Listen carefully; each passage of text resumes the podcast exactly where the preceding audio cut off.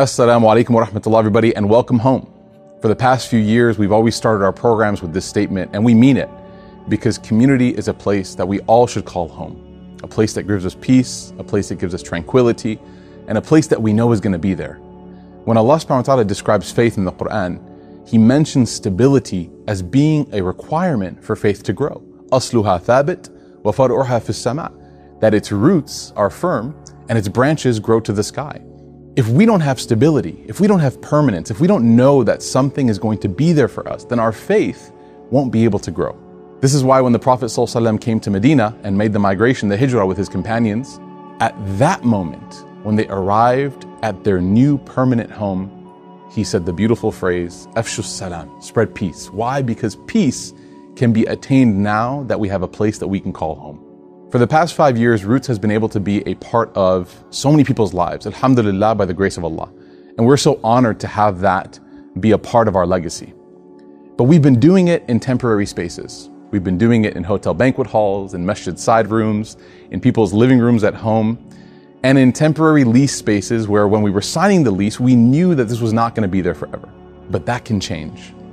By the favor of Allah, with our foundational organization, Qalam, we've been able to find this beautiful property here in Carrollton, Texas, that will be the permanent location and facility for the Roots Community Space, a place where everybody can feel that tranquility and have that growth of faith that Allah Ta'ala tells us about. We need your help to close on this property. We need you to generously donate and contribute whatever you can, adding your name to this list of people that will help build and construct a permanent home for us to build the model community following the example of the Prophet Muhammad in Medina. Help us make this dream a reality. Visit rootsdfw.org slash home. Okay, salam alaikum wa rahmatullahi wa barakatuh. Bismillah walhamdulillah. Wassalatu wassalamu ala rasulillah wa ala alihi wa ashabihi ajma'in. Salam alaikum everybody, welcome home. Hope you guys are enjoying ice cream. The boba bars are elite. Mashallah, you guys. I didn't get too many of those, but inshallah, we'll be able to have those on deck at Suhba, inshallah. So a couple, um, just some housekeeping. Uh, the root space that's under construction, the, the back, we're like 90% done. We just have to build out the coffee shop. That's the last piece. Uh, and we're meeting with the contractors, inshallah, this week to see what the timeline is for that. But um, we're almost there, inshallah. We're almost there. We could actually technically start having programs there, but without the without Suhba, it would just feel kind of uh, empty. So we're going to wait, inshallah, until that's done. But we're hoping, uh, you know, by next month, uh, just a few more weeks, and we should be able to get uh, inside of there and then start to have our full uh, docket of programming per usual, inshallah. Um, okay, so we are tonight, the plan is, inshallah, to finish the first passage uh, of Surah Al-Kahf, which is the passage that discusses or talks about the uh, people of the cave, Ashab al-Kahf, those people which the surah itself is named after. Um, and we stopped last week at a point where Allah subhanahu wa ta'ala had described in great detail the way in which He cared for and the way in which He maintained um, the people of the cave. And we came upon them at the story of when they woke up, when they were going out to uh, get some provisions, some food, uh, the importance that they put upon having, uh, you know, pure food, healthy food, uh, you know, Islamically appropriate food, and just kind of the idea of the principles that these young people um, had. Um, verse number 21, if you have your phone with you, Quran.com, Quran.com slash, uh, you can do 20 to 30, because we're going to be doing all that, inshallah. So, verse number 21 uh, Allah subhanahu wa ta'ala begins by addressing how the people of the village, when they had this legend of these people, you know, for 300 years, that they had been, they had run away and they had tried to preserve their faith, they're, they're sort of, you know, grew about these individuals, the people of the cave, this legend of these guys who wanted to preserve their faith. And the respect and the admiration grew to the point where over three centuries, uh, you know, there was people were like telling their children, they were telling them the story of Ashab al-Kahf. But nobody knew a couple things, like nobody knew exactly who they were, nobody knew where they were, nobody knew the exact location of the cave. And so when the people of the cave were woken up by Allah subhanahu wa ta'ala after their lengthy uh, slumber, the 309 years, um, this caused people to want to celebrate and to want to commemorate the, uh, the miracle that they had witnessed. So Allah subhanahu wa ta'ala, He says that this entire experience, this entire moment, the reason why Allah allowed it to happen in this way, as He says in verse number 21, is how we cause them to be discovered so that their people might know Allah subhanahu wa ta'ala's promise of resurrection is true. So all of this occurred, all of these moments occurred. These young men ran away from their tyrannical society to preserve their faith. They stayed locked up in a cave for over 300 years. They fell into slumber. Allah preserved them and their dog, right, for those years. And when they awoke, when they were caused to wake up, they went back into the city and they engaged with some businesses to purchase some food, to take care of themselves, to provide provision. And Allah subhanahu wa ta'ala says that all of this, this entire experience happened. Why?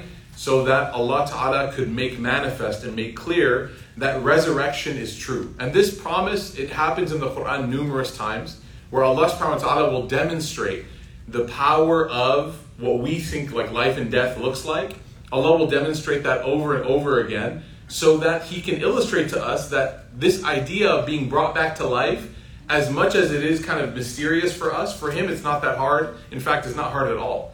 One of the examples Allah Ta'ala brings of this phenomenon is when He says that, you know, the earth is full of greenery and lushness and fruits and trees are blooming. And then all of a sudden the weather changes, things get cold, the frost hits. I know right now we're asking a lot for a frost, but the frost hits and the earth, you know, in, in the language that he uses, the earth dies.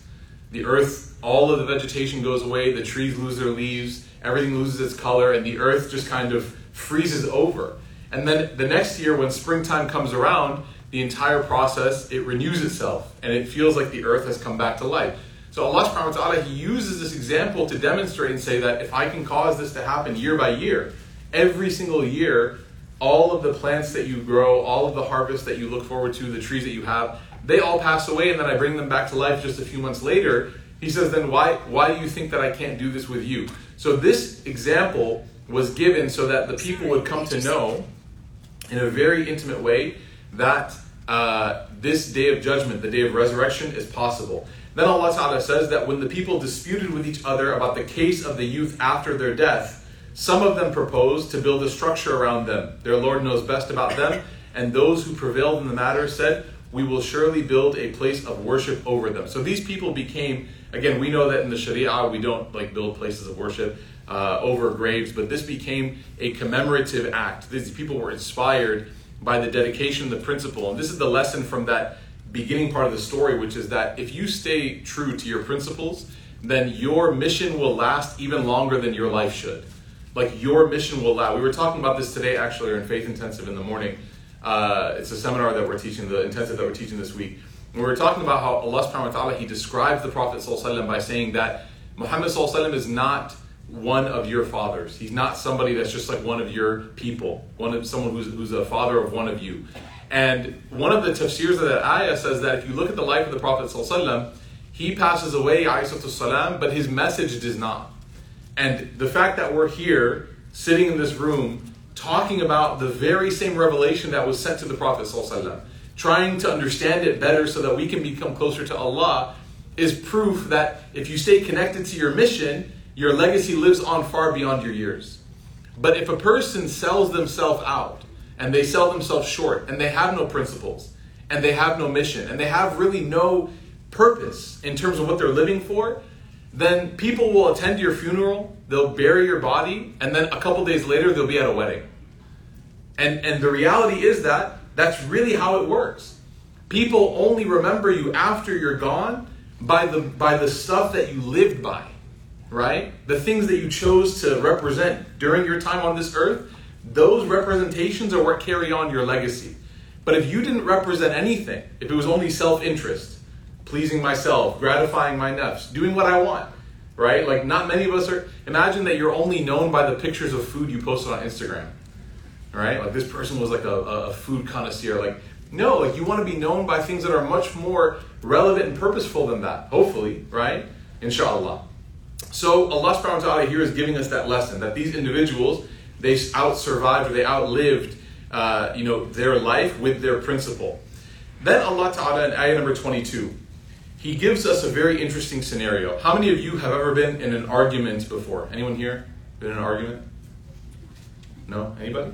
No arguments? Okay, thank you. All right. How many of you, the argument you were in was truly pointless? You guys been like, okay, there we go. More people raise their hand. The argument you were in was absolutely, and, and actually, to some degree, you got to a point where like you couldn't even remember what you were initially arguing about. Right? The, the, the problem got so large and so intense that you couldn't even figure it out. So Allah subhanahu wa ta'ala here, He demonstrates for us an example of when this happens. Okay? Ayah number 22. He said, Some will say that there were three of them and their dog was the fourth. While others will say there were five and their dog was the sixth. And then he says, Rajman bil that they are guessing blindly the, the, the verb literally means that these people are tossing their answers out into the dark. Okay, they're just guessing blindly. It's interesting, subhanAllah, because these details that people are arguing about, the people of the cave and their dog, all they're arguing about is what? What are they arguing? What are they disagreeing about? The number, that's it. Okay? Now, there will be people that will come and say, like, you know what? These numbers, these things, these details are absolutely critical. But the reality is, Allah Ta'ala Himself demonstrates here by this example that it is very possible that in life we are distracted and we are vulnerable, made prone to what? Arguing about things that really have no impact on the actual things that we need to do. And people get so caught up in disagreeing and trying to prove their correctness in an argument that has no impact on the eventual reason why they exist. So, in this argument, Allah Ta'ala is saying, some people said, you know what, there were three of them and their dog was the fourth. And then some people said, no, no, no, there were five and their dog was the sixth. He says they're guessing blindly. And then he says, others will say that there were seven and their dog was the eighth. The Prophet ﷺ was taught to respond to these people and to tell them what?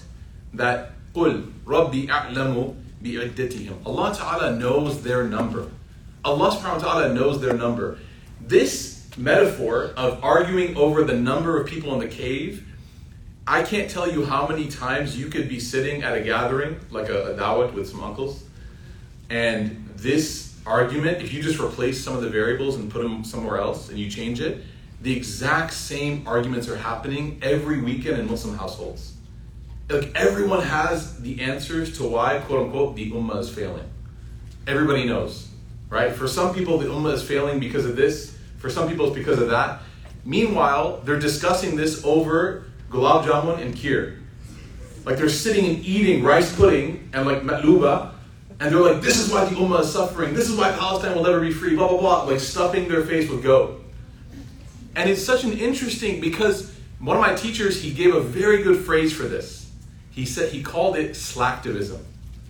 He said this isn't activism. People think that just sitting on comfortable couches and debating is activism. He goes, no, this is slacktivism.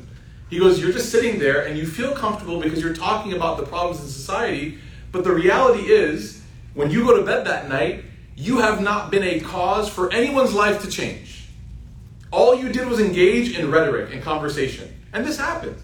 Many people get upset with different aspects. The government is cutting funding to what? To education. Okay, so why don't you go start an after school program? No, no, no, no, no. I just want to talk about how bad the government is. Okay, you can do that. You can sit there and post about how the Department of Education is underpaying and that teachers don't get their rightful salaries and all that. Or, or you could raise some money and start an after school program for kids and really make a difference. The problem is the second version is way harder. It's way easier just to retweet. It's way easier just to share someone's post on Instagram, isn't it? But how much does that really accomplish? So Allah Ta'ala here is telling us that one of the greatest tools of shaitan is distraction with the convincing argument that you are actually accomplishing something virtuous by sitting there and debating. If you walked up to these people debating the number of people in the dog and said, Why are you talking about this? They, Astaghfirullah. We're talking about Ashab al Kahf. How dare you challenge this? But Allah Himself follows up this conversation by saying, why are you arguing about the number of people and their dog? Right? He says, say, Allah knows best about their number. There are some matters in life where the best answer is what? Allahu Alam. The best, in fact, pretty much every question, right? If you don't know with certainty, just say Allahu Alam. I once taught a Sunday school class where some kid wrote that on every exam. And I can't mark him wrong, right? So I just said, see me after class, you know? He might be a wali of Allah, you never know, right? It, th- this is what Allah is teaching us. Allah is telling us, you know, have you guys ever been pushed to have an opinion on something? What do you think about this? And you're, you're just like, I don't know. What do you mean you don't know? Are you against it? No, no, no, I don't know. Are you for it? No, I don't know. Allah is telling us that in some scenarios, not having an opinion is a okay. Not knowing what the right answer is is just fine. There are some matters in life where the ultimate truth with a capital T, like haqq, is with Allah alone. And we have to submit to that. If we think that we can somehow navigate all these complexities, right? SubhanAllah, all these complex issues, it's not even a matter of navigating. We've come to a stage in our society where people know what they think is the truth almost immediately with no research and no experience. People are willing to comment on like big issues without any understanding of what the reality is, even theoretical or on the ground. So this ayah, subhanAllah, Allah Ta'ala is reminding us there will be many moments, there will be many issues, many questions where قُلْ رَبِّي أَعْلَمُ بِإِدَّتِهِمْ Allah Ta'ala knows exactly their number. And then he continues, وَمَا يَعْلَمُهُمْ إِلَّا قَلِيلٌ And not a lot of people know. He tells us that the majority of people, when it comes to matters like this, they're ignorant. There's only a few people who know. So then he continues and he says, فَلَا تُمَارِ فِيهِمْ إِلَّا مِرَاءً ظَاهِرًا Do not discuss these things. When you come across a conversation and somebody tries to engage, hey, what do you think about this? What do you think about that? Allah says, فَلَا تُمَارِ Tumari here means, mira means to argue, jidal. Don't get into a debate. Don't get sucked in. This is one of shaitan's greatest tools, right? That you get sucked into a debate. And then what happens? You see a comment on someone's Instagram post, or you see a comment on Facebook, and you start opening up Google tabs, right? And searching, searching, searching. And you, every time you come across the argument that's not your own, you're like, dang, you cancel it out, right? And you're really trying to win this argument. This is making no one happy but shaitan. Shaitan wants to see you waste your time. So Allah Ta'ala here says you're not allowed to do this. Now the question naturally comes, then the question arises, well, what happens when you do have to engage with somebody? Like somebody is just clearly wrong. What happens? Well, as with everything in Islam, there's a protocol. You know, Islam is so beautiful, not that it just tells us what to do, not just tells us like what we have to do, but it also tells us how. And it gives us a methodology. It gives us the ability to understand the method of how to do these things. So Allah Ta'ala here mentions the word mirat, which means jidal. How does a Muslim person engage in argumentation? You guys tell me. How does a Muslim person engage in debate? Sorry if there's any UK Muslims here. How does a Muslim person engage in debate in those moments where you have to? You guys have any like ethics of debate that you engage in if you're discussing with somebody? Let's say you're talking to somebody and you really disagree with them about something. Someone said what? Smack them? No. What happened? Respectfully. Respectfully. There we go. The opposite. Okay. Respectfully. That's good. Okay, but how? What does that look like? Yeah. Sorry, a little bit louder. Okay, good. Yeah, excellent. So you find some similarities. Number one, you want to build off of some common ground. This is actually from the adab of engaging in discussion with somebody. They always say that you should begin and end, like give an appetizer and a dessert before you go to the main course. It's like an interesting statement that they say. So if you're debating with somebody, you should find a common ground first. Because then you're showing what? You're demonstrating what? That we can agree on something. Like we can agree, it's, we're not like enemies, okay? We can agree on something.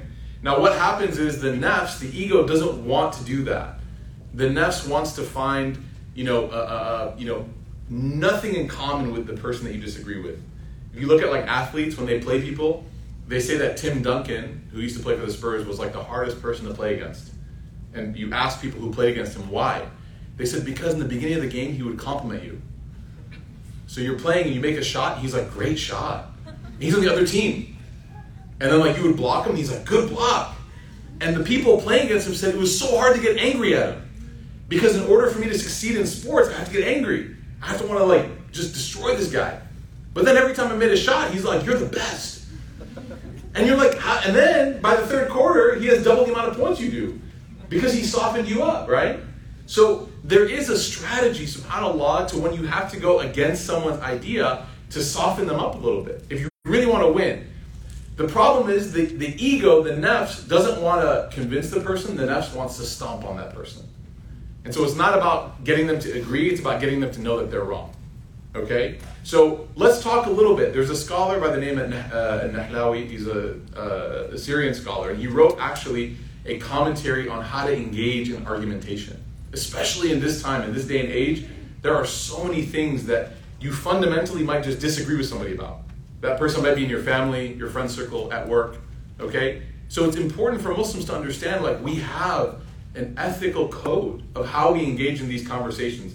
The first thing that we're told is that you are not allowed to engage in debate where you are purposely trying to pick on someone in three ways. Number one, in their word choice. Let's say that you're talking to somebody about something, you're debating something, and the person brings up and they accidentally use the wrong word, but you know that it's not what they meant.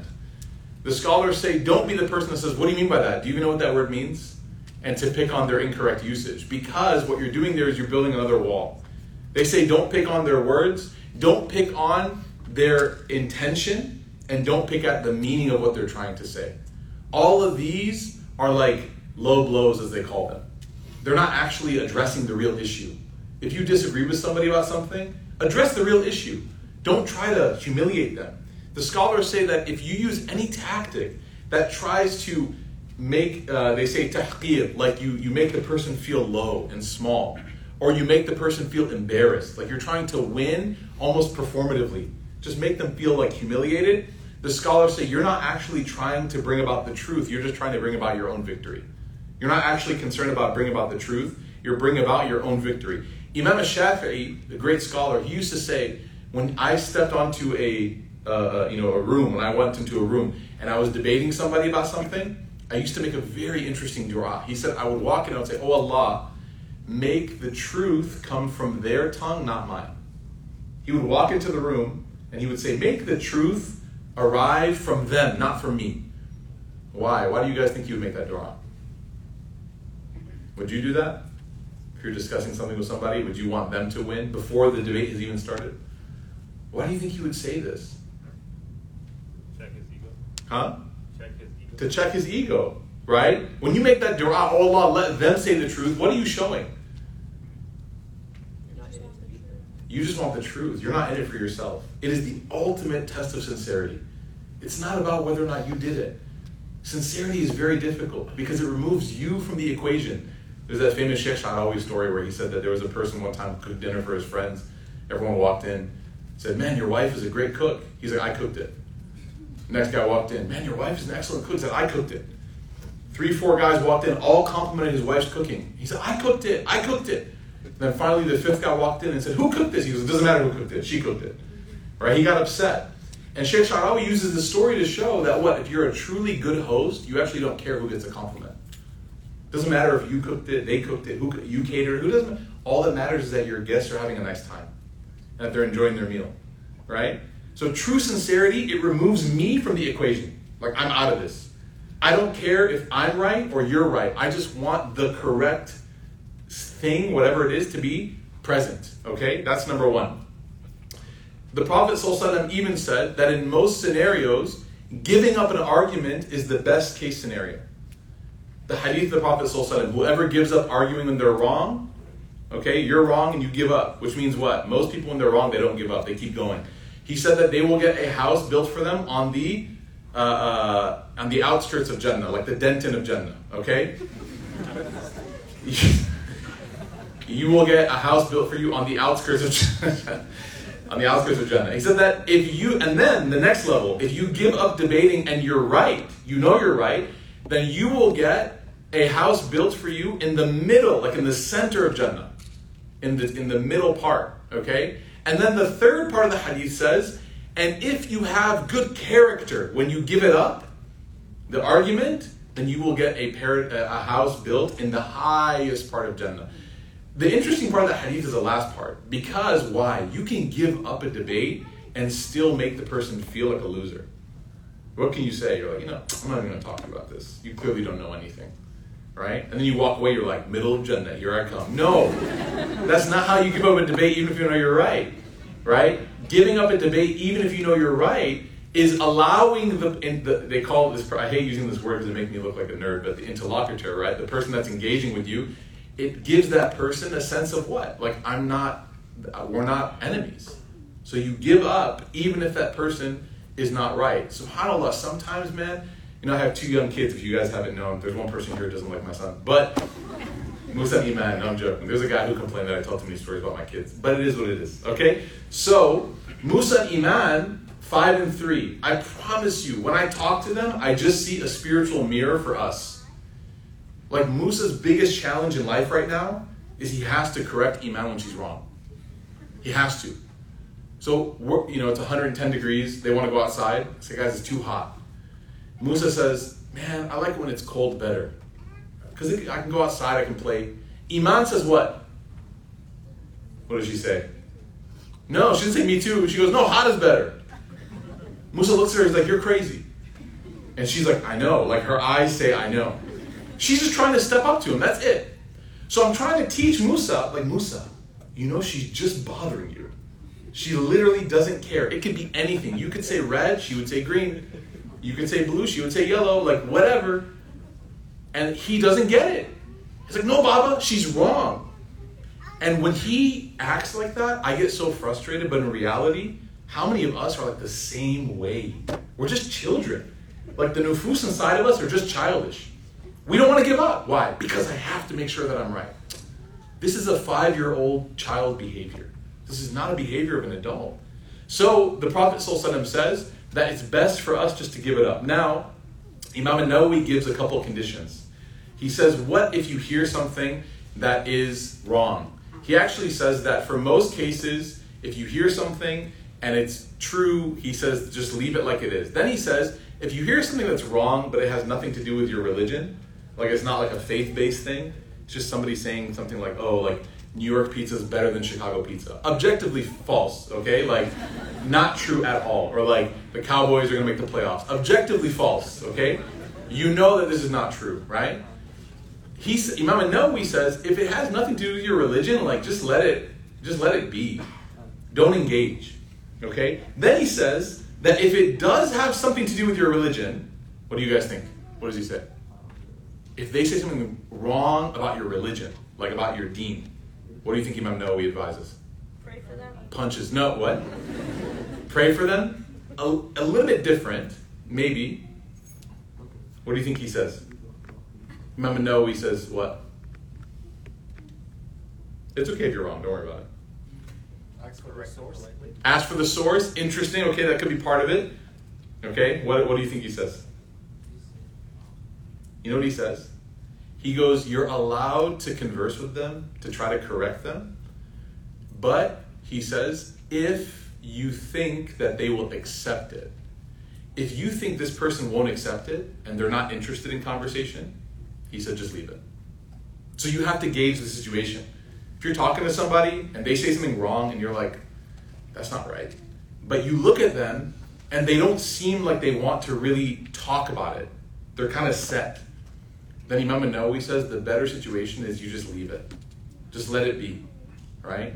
SubhanAllah, this is so important. Do you know how many problems in life we have would be solved if we embraced silence in certain scenarios? How many statements have been uttered that have hurt people because we just made the wrong decision in that moment? We shouldn't have said anything. Whether it was talking back to parents, whether it was saying something critical about somebody, arguing, saying the get trying to get the last word. All of these are nothing but like nefsical flare-ups. Just what the nefs wants, like symptoms of a sick heart. We ask Allah Ta'ala to help us. Okay? So Imam Nawawi also says that it is incumbent upon a devoted Muslim to interpret the statement of their brother or sister with the best possible interpretation. You know how hard that is? I think we do the opposite, huh? We hear something and we're like, what a horrible person. But they could have meant something different, right? Imam Nawawi says, when you hear something, give it the best possible interpretation. Even that you make up, as he said, 70 excuses for them. And he said that this actually is not very difficult. To make up excuses for somebody is very easy, except a person with low iman. He goes, the one who struggles to give excuses to people, it's a sign that their faith is weak. We ask Allah to make our faith strong. Okay? Um, then he concludes this section by quoting a beautiful hadith of the Prophet. It's very scary.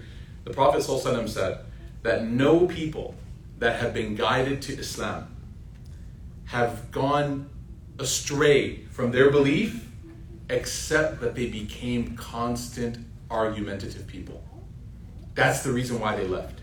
He said, No people that were guided to Islam left the straight path except that they embraced arguing as a, as a personality trait. It was part of their life. So the Prophet ﷺ is warning us. He's saying, if you argue, if you debate, if you fight with people, and you think that this is something noble, it's, it's best that you take a step back and reassess and reevaluate. Because you might very well be carving your own exit from the very identity of your faith that you think that you belong to. Okay? We ask Allah to protect us. Um, okay, so in the end of this verse, Allah subhanahu wa ta'ala says that only a few people know the matter, so do not argue except with sure knowledge, nor consult any of those who debate about them. So do not try to become social or engage in discussion with those people who also engage in debate. The next verse is Allah subhanahu wa ta'ala addressing some of the very initial uh, uh, uh, conversation we had about Surah Kahf. Do you guys remember why this surah was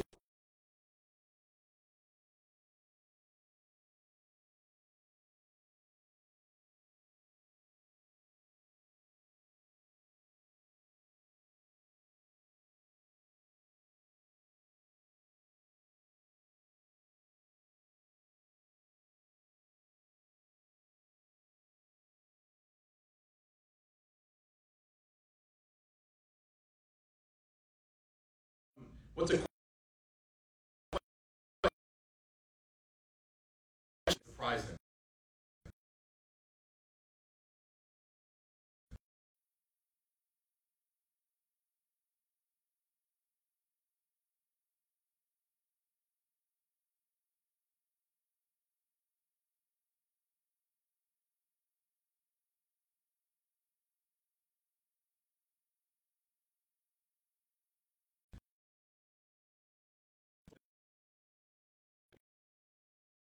Ask him about Dhul Qarnayn. Okay? The Prophet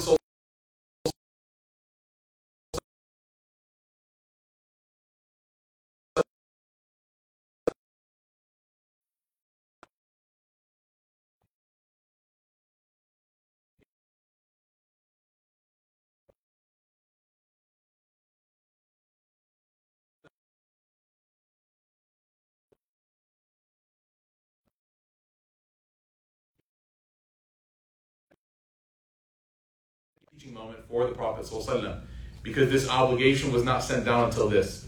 So, Allah sends down this verse now after waiting for 14 days. One day goes by, two days go by, three days, four, five, six, all the way up to 14. I want you to imagine these people come back to his door and they're like, any answer yet? And by the end of it, they're just straight mocking him. You have no idea what you're talking about, this and this. And the Prophet is feeling the pressure because he's the one who told them, I'll tell you tomorrow. So they come up to him and they're mocking him. Finally, Allah sends this revelation of Surah Kahf. And when He sends this revelation, the 23rd ayah says what? وَلَا تَقُلَّنَّ لِشَيْءٍ إِنِّي فَاعِلٌ ذَلِكَ غَدًا إِلَّا أَن يَشَاءَ اللَّهِ Which is the next verse. He says, Do not say about anything that you will do it tomorrow إِلَّا أَن يَشَاءَ اللَّهِ Except that you include in that statement if Allah wills it. واذكر ربك إذا نسيت وقل عسى أن يهديني ربي لأقرب من هذا رشدا. That he says, and if you forget Allah, remember Him when you forget Him. If you forget, remember to mention Allah when you forget, because maybe and say, I trust my Lord will guide me to what is more right than this. How many of us have like a deathly fear of not saying inshallah when we want something?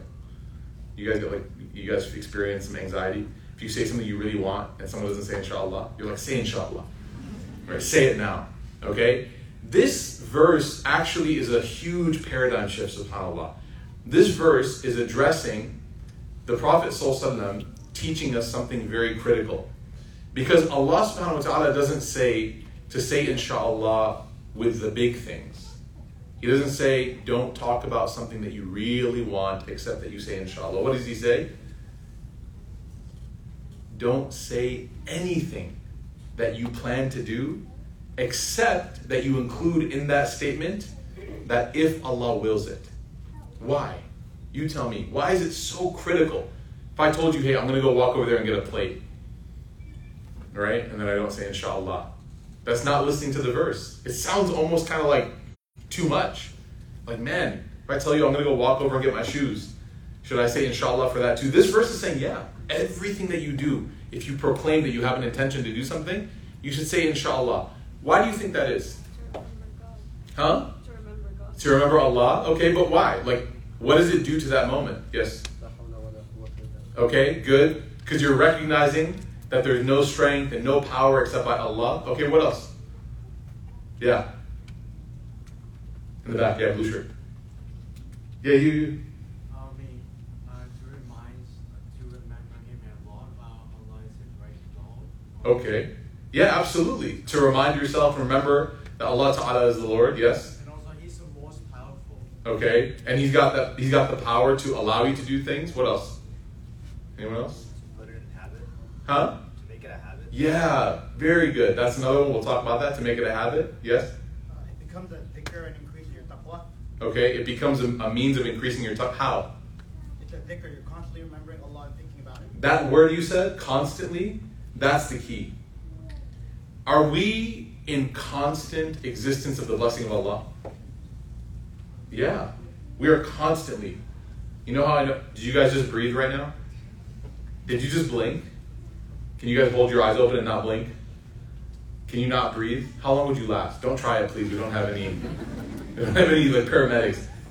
These ideas are laughable to us because we know that there are certain behaviors that we have to subconsciously we have to allow them to occur otherwise we can't function breathing your heart is beating and you don't have control over it. You can't even stop your heart beating. No matter what love movie tells you you cannot right? The broken heart stuff it doesn't actually break your heart right? You can't stop functioning certain parts of your body.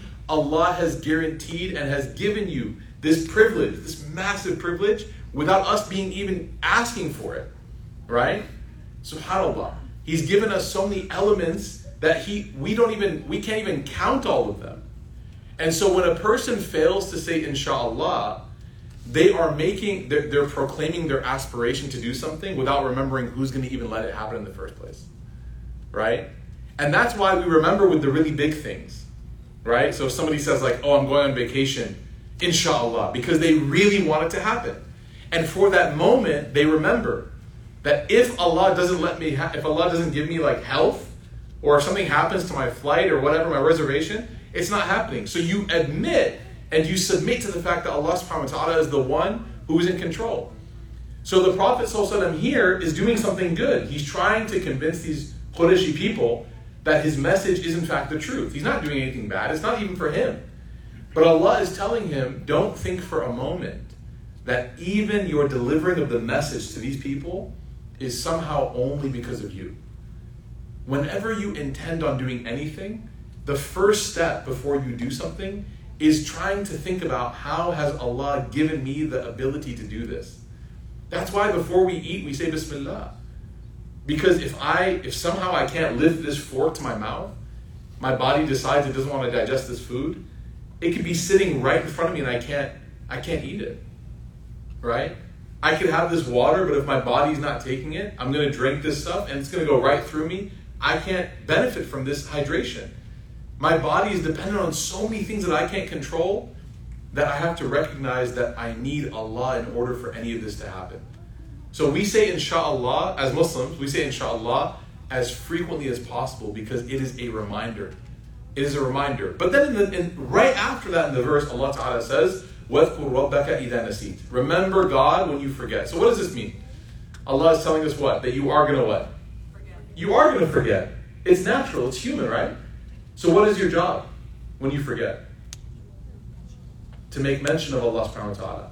The scholars say two things. Number one is that when you forget Allah, you should make mention of it by saying astaghfirullah. You should ask Allah for forgiveness for that temporary lapse. And you should also, if you forget to say inshallah, as soon as you remember, then you say inshallah to make up for the forgetfulness.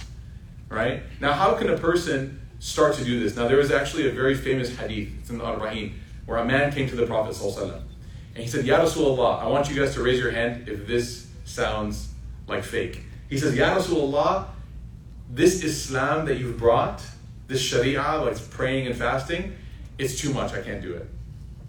Like everything's too much. I can't fast Mondays and Thursdays. I can't pray like witr and tahajjud. I can't do. I'm barely hanging on by a thread. So you know what he says to the Prophet I want you guys to imagine living in an era with the Prophet how much you would respect him, how much you would never ask like these kinds of questions, and then a Bedouin comes along from Denton, right? And they come to the Prophet and they say, Ya Rasulullah, I can't do all this stuff. The companions are like, so he says to the Prophet, Give me something that I can do regularly. Listen, ready? He says, And make it short, please. Could you imagine? Could you imagine being Abu Bakr and listening to some guy walk up to the Prophet and say, Ya Rasulullah, give me something I can do easily, and I don't have a lot of time. The Prophet laughs, he smiles, and he tells him one, one thing.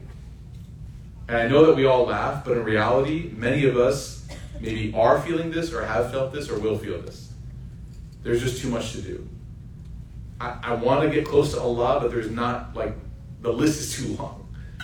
Is there one thing that I can do that will just give me that consistent proximity to Allah that I need? The Prophet ﷺ said, Do not let your tongue ever become dry from the dhikr of Allah. Don't let your tongue ever become dry every moment that you remember, remember Allah. Whatever you see. This is why some people they have this regimen every day, on the hour, every hour, they'll make some azkar. They'll send salawat on the Prophet. This is why when people wake up, they do some dhikr or they're playing at their house because they know that they can't have the capacity to do all the other good deeds. A person can't read a juz a day. They can't pray qiyam every night. They can't give half their wealth in sadaqah. Like some people just can't do this, right? Me included, you know, like everyone struggles. The Prophet ﷺ recognized the difficulty for us, and he said, the one thing you can do that will save you from deficiency elsewhere, never let your tongue become dry from the remembrance of Allah. This is why when the Prophet ﷺ here is being told by Allah, Always remember Allah when you forget. You know what's interesting? Muslims are not held to account for things that we forget. The hadith says that what? That the pen has been lifted from the person who is sleeping and the person who loses their sense their, their faculty, and the one who forgets. That's why when you're fasting and you drink water, what happens? You're still fasting. Well, that's if you forgot. A trick question. If you're fasting, you drink water, you're in big trouble. I'm joking. Oh, I know, I know, I know, I know. You're good. No, if you're fasting, you drink water, and you forget for some reason, you're just like, oh man, middle of Ramadan, it doesn't feel like it, and then you just drink, oh. You actually, the Prophet said, complete your fast. Don't break your fast because you forgot. The pen is lifted upon people that forget. If a person completely lost track of time and forgot about Salah, and they thought that they already prayed it, right? Then what happens? As soon as they remember they didn't pray, go pray it, you didn't miss it. Allah will count it as if you made it. Forgetfulness is something that Allah Ta'ala has forgiven from His mercy. But He says, when you remember that you forgot, when you remember that you've been forgetful, you have to bring yourself back onto the straight path. You can't live in the land of forgetfulness.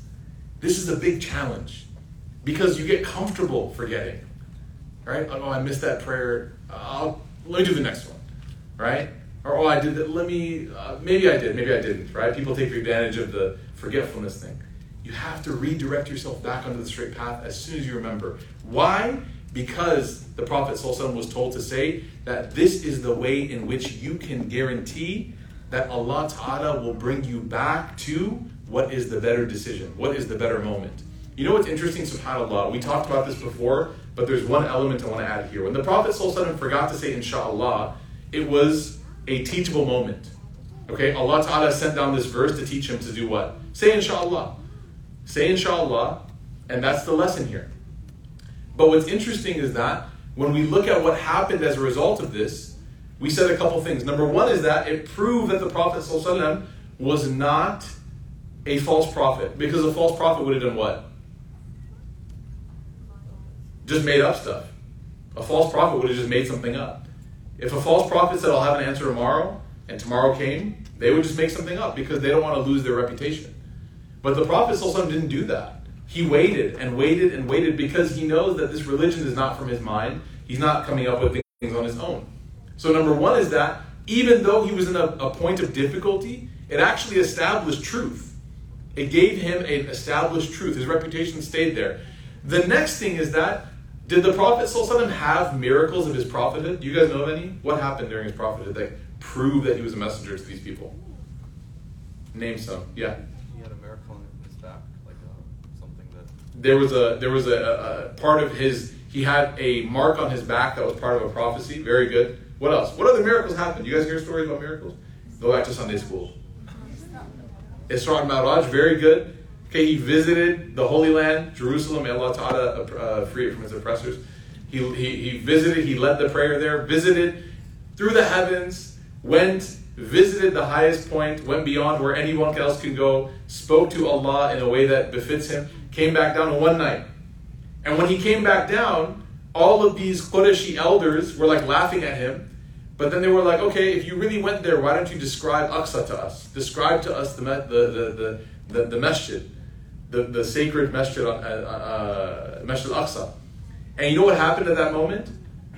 The Prophet ﷺ describes, he said, when they came to me, they challenged me by saying, okay, tell us what it looks like. And he said, right then in that moment, an angel came. And an angel basically held up an image, a live feed. Back then, they wouldn't have understood what I was talking about. Now you get it. 4K, right? live feed of what was happening at Al Aqsa at that moment, with every single detail shown to the Prophet. So as the people are standing in front of him, and they're like, We've been there, tell us what it looks like. The Prophet starts describing it. Has this many doors, this many windows. The eastern window has this mark on it. This door has this crack. And he gives them all the details, and they're sweating bullets. Because they're like, there's no way we saw this guy go to bed last night and we saw him this morning. There's no way he made it there and back. But he's describing an Aqsa to a T. Why? Because Allah sent down an angel to show him again 4K, live feed. This is what it looks like. This is a miracle. What else happened? Any other miracles you guys remember? Split the moon, right? Very good. That this was a miracle to demonstrate his prophethood. Yes. What happened? The Quran. Yes, it was a, a, a literary miracle. Okay. What else? Okay, when he was a child, an angel physically cleaned his heart. This actually happened two times as well. Any miracles after he became a prophet? Do you guys remember? The moon split? Yes.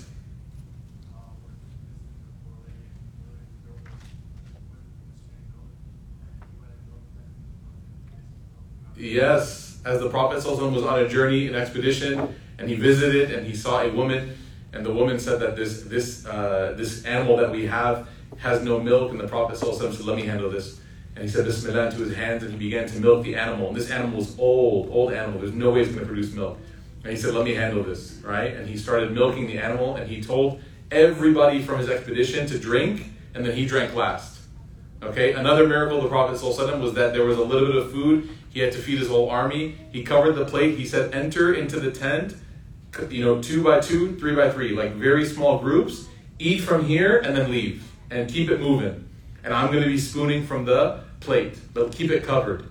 Okay? And he fed an entire army like this, even though there was a very it was a very small dish. All these miracles happened. Okay? But you know what's interesting? none of them were happening when he needed it or when he thought he needed it. When the Quraysh came and challenged him, he's waiting for 14 days. What do you think he's asking for? Oh, like, give me a miracle.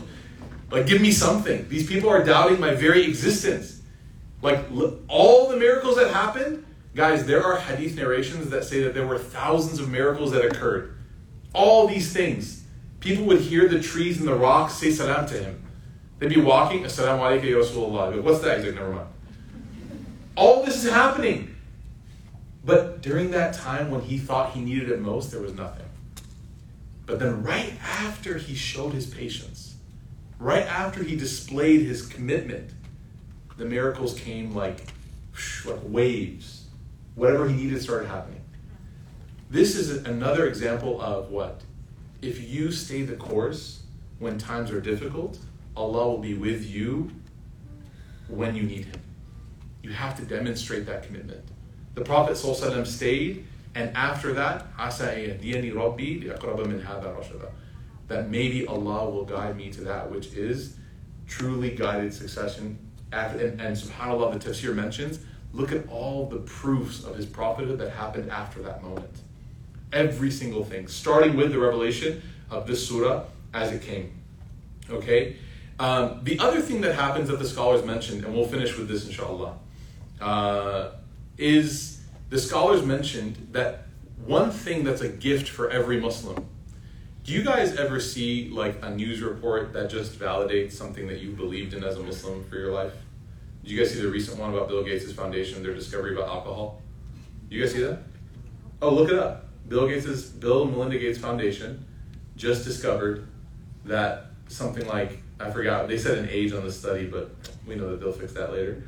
They said that there is quote zero benefit and only harm in ingesting any alcohol for uh, people under the age of like 48 or something. I forget what the age was. Zero. And the world is losing its mind. Because remember, up until like recently, for 20 years, the New York Times was like, yeah, red wine's not bad. And you got like people drinking, LeBron James is like, it's pretty good for your heart and all this kind of stuff. And everyone's like, yeah. Now this like objective study is saying, no, actually it only causes harm to your existence. Meanwhile, every Muslim in the world is like, subhanAllah. you know what I mean? You know that it like looks at Muslim, just like, right? Allah in this ayah is telling us that that, that rashada, that rush that you're experiencing, when the world catches up to what you've already known because you've been following revelation, that feeling of, hmm, took you long enough, right? It's a gift from Allah. That He has given you guidance that other people are just now, 1400 years later, starting to realize, right?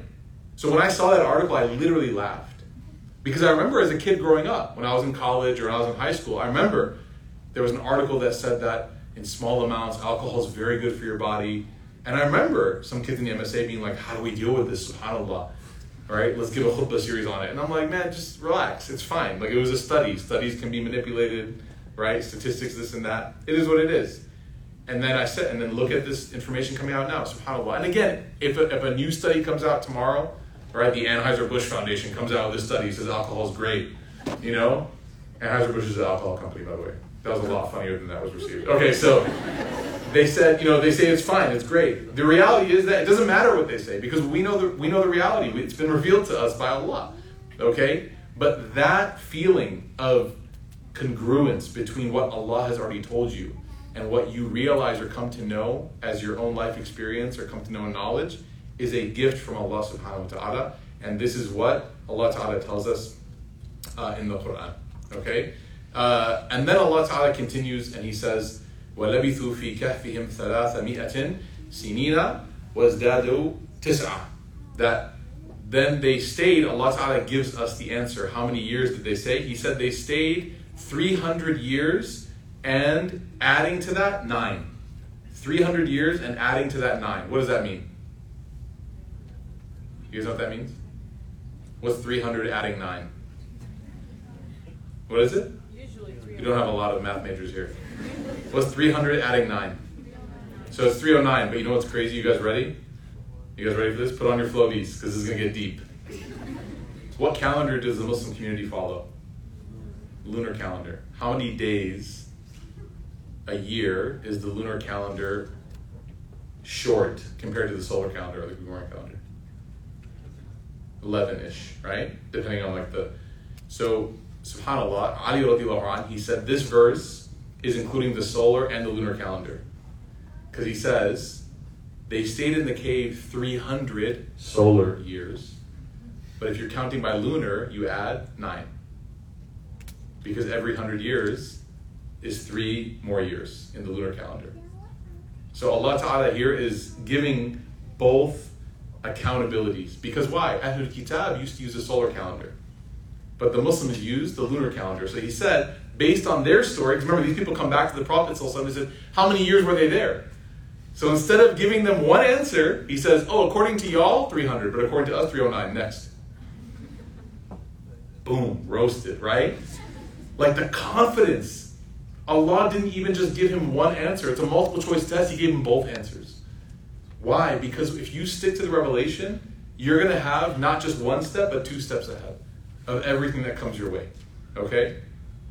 We'll go ahead and wrap up here, inshallah, for this week, and then we'll finish. Uh, uh, the we'll start the next passage next week. So we ask Allah subhanahu wa ta'ala to give us the wisdom of the stories of Kahf. We ask Allah ta'ala to give us the principle of these young men that stayed in this cave to protect their faith. We ask Allah subhanahu wa ta'ala to give us the wisdom of holding our tongue in moments that we want to engage in debate and discussion. We ask Allah ta'ala to allow us to be people that do not destroy others with our words, but we hold our words back and we only engage in speech when our speech is more beautiful than remaining silent. We ask Allah subhanahu wa ta'ala to allow us to be like the Prophet in every way, and that He protect our faith and give us the feelings of guidance that we need as we journey along the path of life. Ameen Ya Rabbil Alameen. Does anyone have any questions before we wrap up, inshallah? We have a few minutes before uh, Maghrib comes in. Yeah? Uh, you mentioned uh, stuff that we're not allowed to pick on when arguing. One was don't pick on the word usage, the other was intention. Yeah, so three. So word choice, if somebody uses certain words, it's it's a sign of failure of character for, to pick on somebody's word choice. Okay? Uh, to pick at the meaning of what they're saying, like if you if, if they have an alternative way of expressing it, a different meaning, you know what they're saying, but they're they're using different uh, you know words to express that meaning and then the last is their intention. Don't question the intention of the person that you're engaging with. Right? Because then again, you're just avoiding every one of those, you're just avoiding the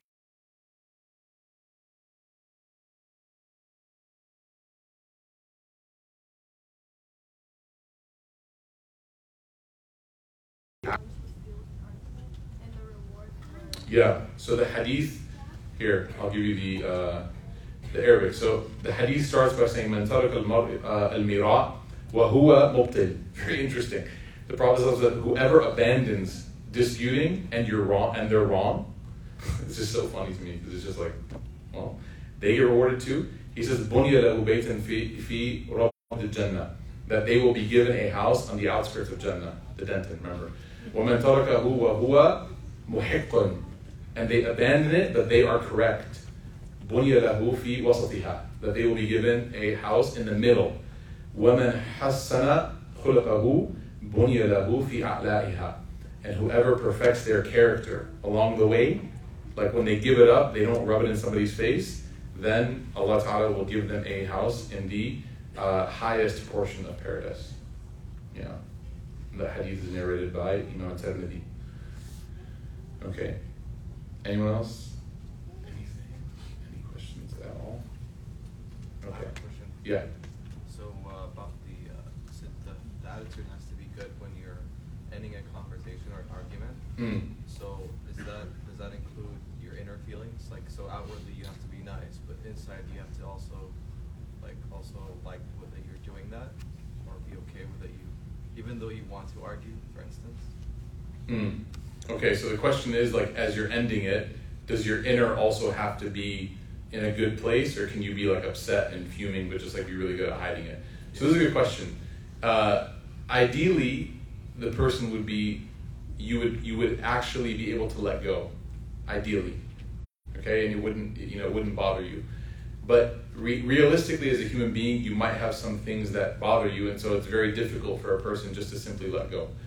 The reality is that as you spend more time working on it and becoming convinced of the virtue of not arguing, you will probably hold on to things less.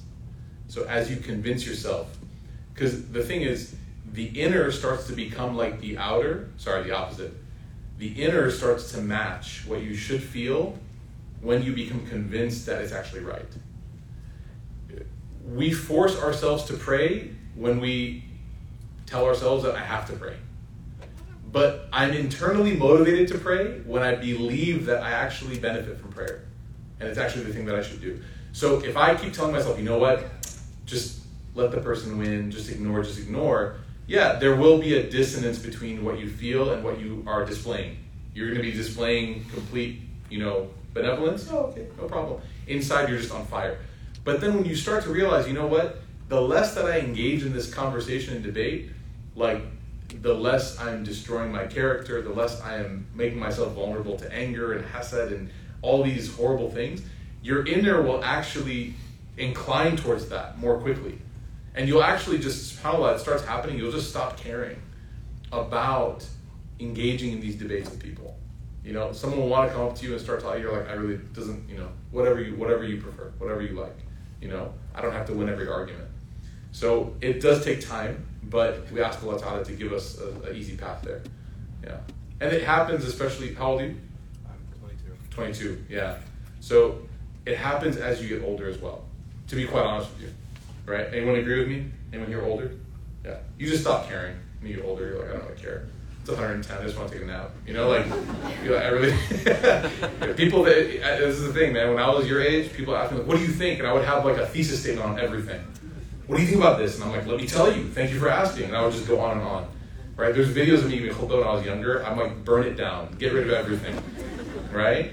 Now people are like, "What do you think?" I'm like, "I don't think." I don't. Like, I really don't. And again, not because I don't think that people should have opinions on it, but number one, I'm not prepared to have an opinion on it. And number two, there are people much more intelligent, much more qualified, much more trained, and much more eloquent than myself who can give you a, a variety of opinions on things. So, my biggest regret being 34 now of my 20s is not, not keeping silent enough. I wish that I stayed quiet more. Just, just flat. Like, there's no there's no like long explanation. I just wish I was more quiet. Right? I looked at my friends who were quiet around me and I secretly wanted to be like them.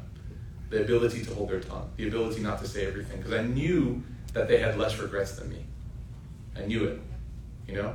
So we ask Allah Ta'ala to give us that, inshallah. Better late than never. All right. In the spirit of that, I'm going to be quiet. All right, so I want to go.